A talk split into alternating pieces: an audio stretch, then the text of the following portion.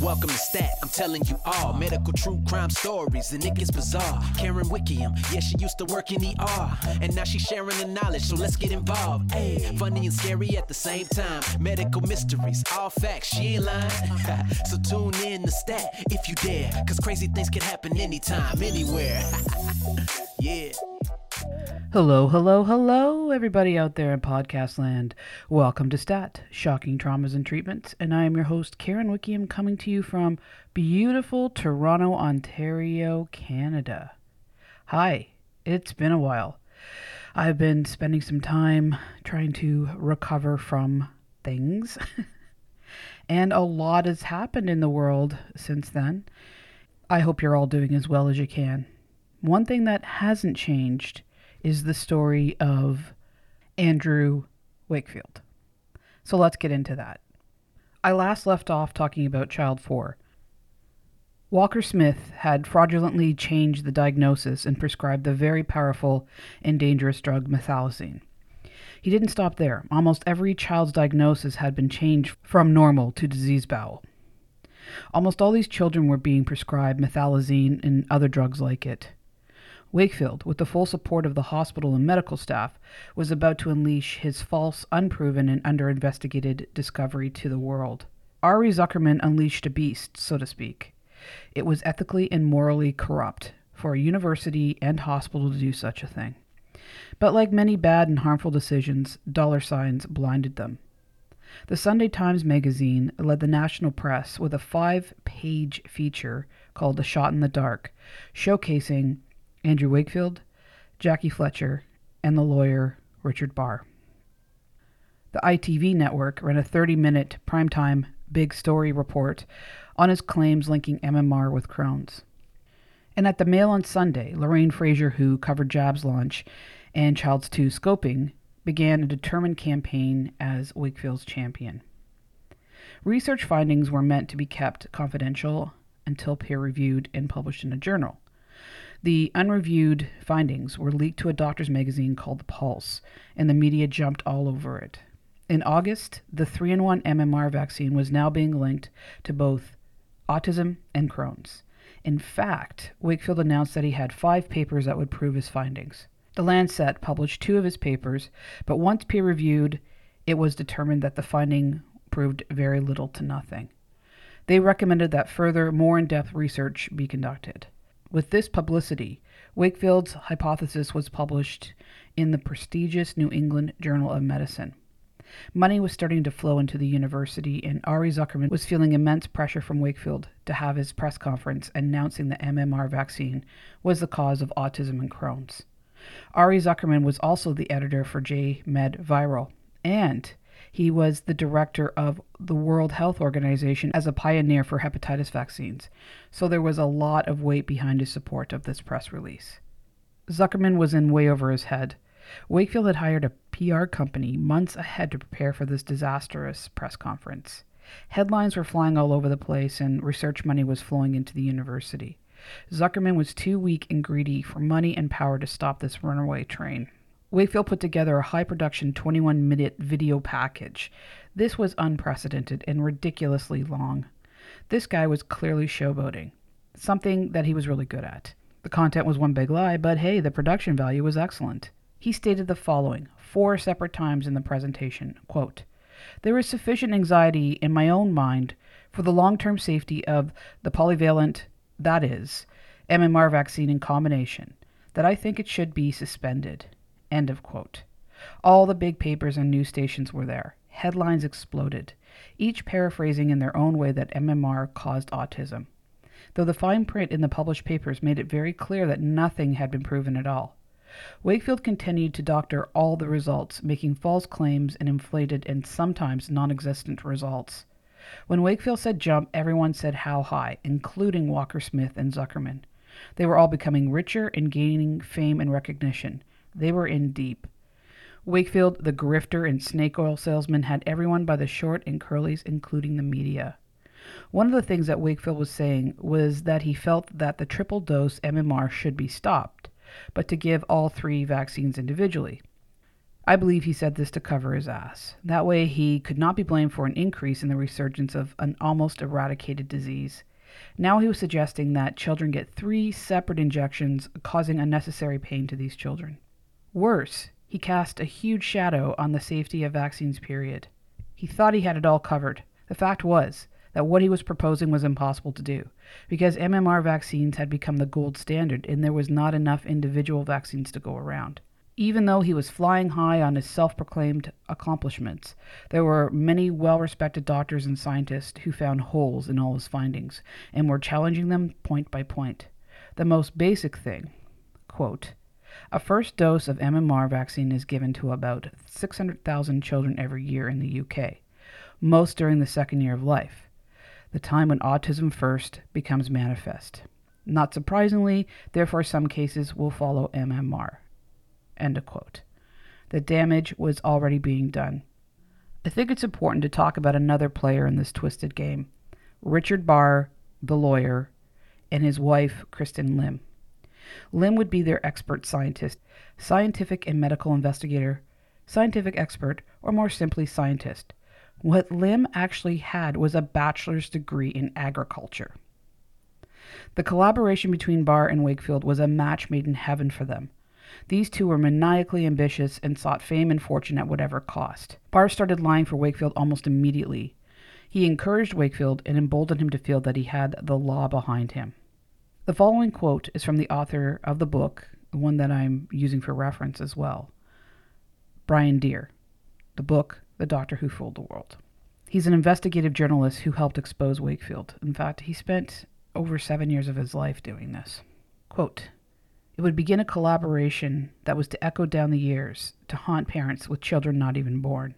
Two months later, the two men shared their shot in the dark triumph in the Sunday Times magazine, where they appeared alongside Jackie Fletcher. And by January 1996, Barr was claiming 70 cases of alleged injuries from vaccines containing the measles virus and hundreds more in the pipeline. Dr. Andrew Wakefield has published some of the very disturbing material which indicates a clear link between the measles element of the vaccine and Crohn's disease. So, Wakefield further listed the signs to look for. These included weight loss, diarrhea, unexplained low grade fever, mouth ulcers, and aching joints. This is a quote from Barr. If your child has suffered some or all of these symptoms, could you please contact us and it may be appropriate to put you in touch with Dr. Wakefield. End of quote. Can you imagine how many parents with autistic children saw this and panicked? With a list of symptoms so vague and common that almost every parent would wonder if their child might be suffering from a life threatening bowel disease and possibly autism. They came flocking to Wakefield and Barr. Royal Free put at least 100 children through the Wakefield protocol in an attempt to prove damage from vaccines needed for filing lawsuits. Many believed that it was a much higher number and the Legal Aid Board was asked to pay for them. They submitted a three page proposed protocol and costing proposals, plus a 17 page proposed clinical and scientific study. They set out plans for the grueling regime the children would undergo. The costs were outrageous. Barr mailed the documents to the legal board office on Thursday, June 6, 1996, and it was approved for 76,000 pounds now, which is double that in uh, the U.S. Wakefield and Barr were going to be making a lot of money. Somehow, a huge amount of that money that was supposed to go to the university ended up in their pockets. They decided what the research ought to find before they even set out to find it. Meanwhile, Barr was busily putting together a class action suit against the manufacturers of vaccines. And Barr was granted the money from the government to fund the studies to prove the vaccine injury. This is unethical. Zuckerman decided to turn a blind eye on this and approve the studies and accepted the money. Another 70,000 pounds. On the last Monday of February 1997, Mr. Eleven, Child Eleven's father, came from the USA. His son was labeled autistic at the age of five. As he became a teenager, he was intelligent and socially awkward, but not as debilitated as the other children in the study. And as per his father, quote, he hadn't started speaking by the age of two suffered from apparent malabsorption and immunity issues, experienced delays in cognitive development, and his behavior was obsessive and repetitive. Everything was off. End of quote. His father believed that there were over 200 types of autism, and the causes could be anything from vaccines, heavy metals, pesticides, fluoridation, and viruses. He subjected his son to many unproven and possibly unsafe holistic and Western medicine.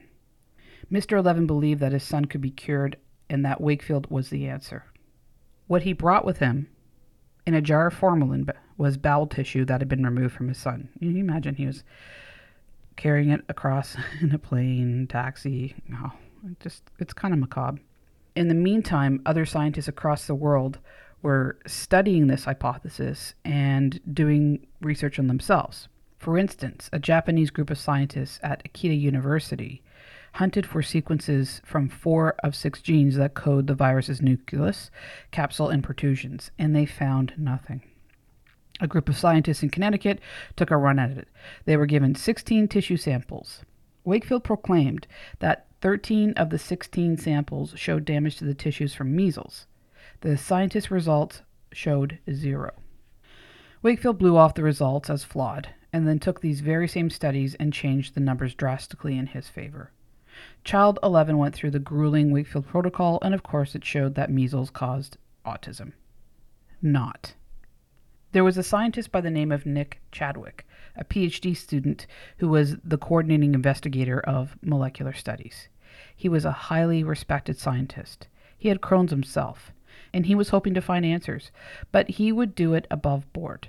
He found nothing to support Wakefield's claims, and Wakefield was pissed. Here's a quote from Chadwick. He tended to believe, you know, positive data that fitted with his hypothesis, and then disregard negative data.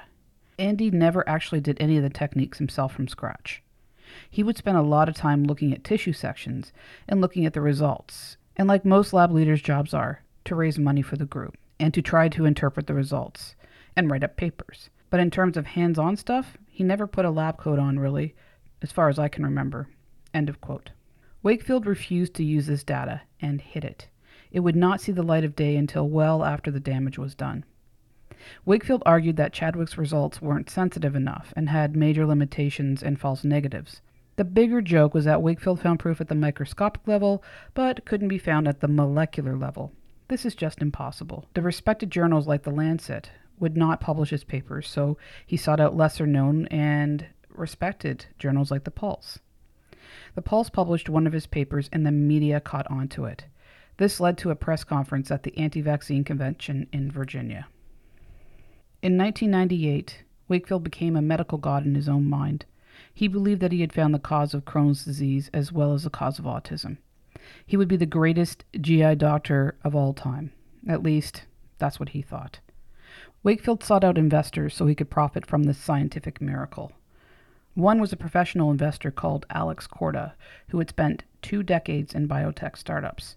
The other, Robert Sleet, with a similar background and a PhD in environmental microbiology. Sleet was also the father of one of the 12 Lancet children. On the outside, Wakefield looked caring and determined, searching to find the answers to cure people with Crohn's and autism. What he really was was greedy. He came up with a scheme aimed at diagnosing measles virus and inflammatory bowel disease. And this, he speculated, was bound to make up $880 million a year. Of course, he had no science to back this. There was nothing to prove his hypothesis, therefore, no ability to provide a cure for the condition that did not exist. He added up what he thought would be in his bank account and spent no time in the lab. The results were being fraudulently altered to support this non existent condition. He was gunning for fame, fortune, and glory based on nothing. It would be an exaggeration to say he was putting the cart ahead of the horse. The hopes of parents, with hopes of cure, and the children who were being abused during testing with this grueling Wakefield protocol were left in the dust. Not only that, he was doing great damage to the confidence in MMR vaccine. Measles and mumps were on the rise, and the long term effects of the anti vaxxer movement would be devastating up until this day. Wakefield would wear the cape and crown as the father of the anti vaccine movement. And he was on the hustle. He was attracting attention from the media, biotech startup groups, and he was looking to sue. And of course, the desperate parents were hanging off every word. He was also attracting attention that he did not welcome from scientists who saw him as a quack, a charlatan, and a snake oil salesman. He just blew them off, but he wouldn't be able to ignore them for long. He was about to get a wake up call. While Wakefield was patting his pocket and stroking his ego, a storm was brewing. By the year 2000, Wakefield believed his plan was all coming together. He was filing patents for a test that would detect the autism causing markers from measles, among other nonsense. He was a star speaker at many medical and anti vaxxer conferences. He was also launching many lawsuits on behalf of the parents seeking compensation. Whether or not they won or lost, he would still get paid. And Wakefield started to branch out. He was spreading his message across the pond to the U.S. He went on the road with his horse and pony show, hawking lies, lies that he would profit from. He even had a brief audience with the U.S. Capitol. He held a press conference on April 6 before the Congress hearing that he was taking part in. Meanwhile, the university and hospital in England had reached their limit with Wakefield. They were done with him. Wakefield had not submitted any of the research data that was required to support his study. And when Mark Pepys, the head of medicine, reached out to Wakefield, he was given excuses and ignored. His hypothesis was studied in Japan by highly respected scientists, and they were unable to replicate Wakefield's statements. Other well respected scientists from other countries, such as Israel, came to the same conclusion. There was proof that his so called breakthrough and that the test and findings had either been doctored or done so poorly that they made little sense. Mark Pepys got wind of the news conference at the U.S. Capitol on April 5th, the day before. And Brian Deer, the journalist who I spoke of earlier, who wrote the book, spent seven years investigating the validity of the facts. Here's a quote from the book To Pepys, Wakefield was a waste of space. Not just a doctor without patients, but a teacher without students. Not a scientist, but a zealot and an opportunist. And this is what he this is what Pepys said. He does no clinical work, and to my knowledge, he does no teaching. My view is that his activities bring our institution to severe disrepute. End of quote. By September 2000, they were absolutely done. Wakefield did not finish the project he agreed to, and he was told that he had to stop making public statements about his discovery. Six months later, Wakefield appeared on 60 Minutes. In November 2000, the decision to fire Wakefield was made. It was back and forth between the hospital and university until what they had was bulletproof. Wakefield put up a big stink, of course, threatening the hospital and university, hiring lawyers, and demanded ridiculous compensation. When all was said and done, Wakefield ended his academic career on November 14, 2001. His payoff was the equivalent to $223,000. The final nail in the coffin was that the university had agreed not to disclose why he was let go. But Wakefield always had to get the final word in. Quote, I have been asked to go because my research results are unpopular. End of quote. After being fired, Wakefield set his sights on the U.S., where he had garnered a small following. With no employer to answer to, he felt free to make himself heard. In April 2002, he set the tone at a rally at the National Mall in Washington. He was emboldened to say whatever he wanted, and it was scandalous. Here's a quote from Wakefield We are in the midst of an international epidemic. Those responsible for investigating and dealing with this epidemic had failed. Among the reasons for this failure is the fact that they are faced with the prospect that they themselves may be responsible. Therefore, in their efforts to exonerate themselves, they are an impediment to progress. I believe that public health officials know that there is a problem. They are, however, willing to deny the problem and accept the loss of an unknown number of children on the basis that the success of public health policy, mandatory vaccination, by necessity involves sacrifice. End of quote. What he said was outrageous, inflammatory, and damaging to vaccine confidence. It invoked one of the strongest and easiest manipulated emotions fear. And it worked. He was charismatic and well spoken. He knew how to play to the crowd. He could be very convincing. He'd use his medical terminology and education to wow the crowd, only what he was saying was false and confusing. Desperate parents and conspiracy theorists lapped it up. In May 2002, amid continuing media campaigns over MMR, particularly by the Mail and Telegraph groups, and the magazine Private Eye issued a special edition, written in collaboration with families that were suing vaccine manufacturers. And a large number of scientific studies found no link between MMR and autism, including research published by the British Medical Journal and the New England Journal of Medicine, Pediatrics, and the Lancet. January 2003. Vaccine among two year olds falls to 78.9%, below the 92% the Department of Health says is needed to maintain herd immunity. Figures in other parts of inner London are half the national rates. In September 2003, the Legal Services Commission stops funding Barr's lawsuits after lawyers for the claimants report to the Commission that, on the evidence, they cannot make a case that MMR causes autism. In February 2004, an investigation by Brian Deer, who works for the Sunday Times, exposes the flawed scientific basis for Wakefield's claims and reveals conflicts of interest which suggest Wakefield could have profited financially from the scare. In March 2004, 10 of the 1998 paper's 13 authors, excluding Wakefield, retract its interpretation section, which claimed an association between MMR, enterocolitis, and regressive developmental disorders. In November 2004, Channel 4's Dispatches segment reveals Wakefield's single vaccine patent and that despite Wakefield's claims that the culprit of the disorders is measles and MMR, molecular tests in his laboratory found no trace of the virus. The uptake of MMR falls to 81%. In January 2005, Wakefield initiates libel lawsuits funded by the Medical Protection Society against the Sunday Times, Channel 4, and Brian Deer over Deer's website, claiming that all allegations are false and defamatory. March 2005, among much research rejecting any link with developmental disorders and bowel disease, research is published showing that, in the High London Court, Mr. Justice Eady refuses an application from Wakefield to freeze his libel actions and orders him to proceed to the trial of Deer's allegations against honesty and professional integrity. In April 2006, a 13 year old boy becomes the first person in the UK to die from measles in 14 years. In May 2006, U.S. scientists report that they have found measles virus in the guts of autistic children with bowel disease. The research leader, Dr. Stephen Walker, adds that the finding does not show that MMR vaccine causes the condition. In June 2006, the General Medical Council in the UK charges Wakefield of professional misconduct. In December 2006, the Sunday Times reveals Wakefield's personal funding from Barr to support the lawsuit over MMR. He made $435,000 plus expenses from the legal aid fund. Some other royal free doctors were also paid. In January 2007, two days after the payments from Barr are revealed, the Medical Protection Society stops funding Wakefield's libel actions and agrees to pay the defendants costs of about $800,000 on top of its own legal fees. Uptake of the MMR increases to 85%, and the Department of Health said they would like to see it at 95%, a level that would give herd immunity.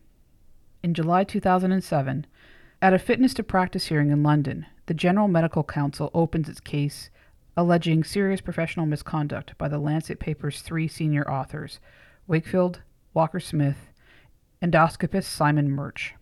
In February 2008, a team from London Guy's and St. Thomas's hospitals study the immune responses from MMR jab in 240 children and find no evidence to link it to autism. In November 2008, the Health Protection Agency warns of a measles epidemic after cases of the disease exceeded a thousand for the first time in a decade. The agency reports 1,049 confirmed cases in England and Wales during the 10 months of that year, the highest total since 1995. Dr. Mary Ramsay, an immunization expert at the agency, puts the problem down to a relatively low uptake of the triple vaccine. She added that there was a real risk of a large measles epidemic. In February 2009, the Sunday Times alleges that Wakefield fixed the appearance of the link between MMR and autism. He denies fraud and files a complaint with the UK Press Complaints Commission, which he later abandons.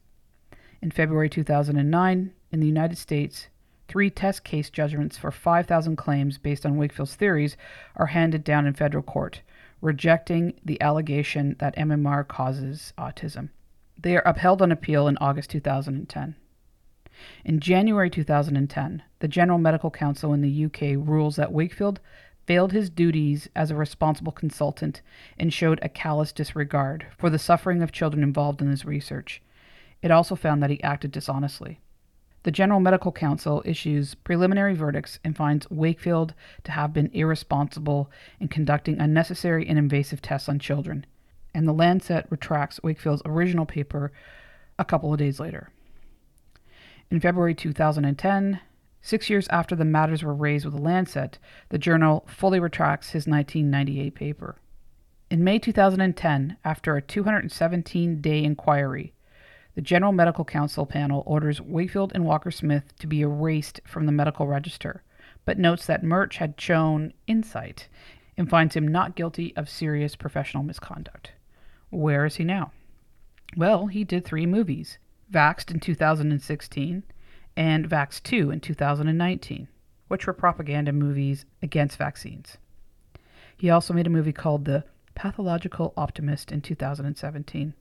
He's written a couple of books as well, one called Callous Disregard Autism and Vaccines The Truth Behind a Tragedy. And the other one was Waging War on the Autistic Child The Arizona Five and the Legacy of Baron von Munchausen. He attended a ball at the White House in 2017. Donald Trump invited him personally. He is the boyfriend of a very wealthy supermodel by the name of Elle Macpherson. Macpherson has been brainwashed by this guy and using her celebrity to promote the anti vax movement. And it seems that he's come through unscathed. I mean, he did lose his license, but I don't know if he really cared about that. He's now in the US, he has a strong following, he is wealthy, married to a supermodel. So, there you have it. That's the story of the sociopath, Andrew Wakefield, whose negative impact on vaccines has caused so much damage. And it does to this day. How many anti vaxxers do you hear about now? How many people are refusing to get the COVID vaccine? I don't know how many of these people are were affected directly from what Andrew Wakefield said, but it's he started the whole thing, or at least lit the fire of something that was being questioned to begin with. So his legacy goes on and on. I'm glad to be done with this case. It's funny because I'm all excited about covering these cases and I love doing it. I love presenting, but by the end of it, I am so done with these people that uh, I don't want to think about them again. Anyway, I, I hope you enjoyed this episode. I've got some more good stuff coming up for you guys. I'm going to keep it a secret for now. And I appreciate all your support. It means the world to me. I hope you're doing well, as best that can be expected in these trying times. Please stay safe and just continue on one day at a time. Remember to take care of yourself, to take care of one another, and most importantly, to love yourself. Peace. One love. True crime and it gets none realer. Sometimes it'll be the cure that'll kill ya. Gotta watch out, yeah, you gotta watch your back. Cause you don't wanna be another episode on stat. Thank you for tuning in, learn a thing or two. These medical mysteries can be unbelievable, yeah. Subscribe, make sure you do that so you'll be tuned in and be ready for the next show. Stat.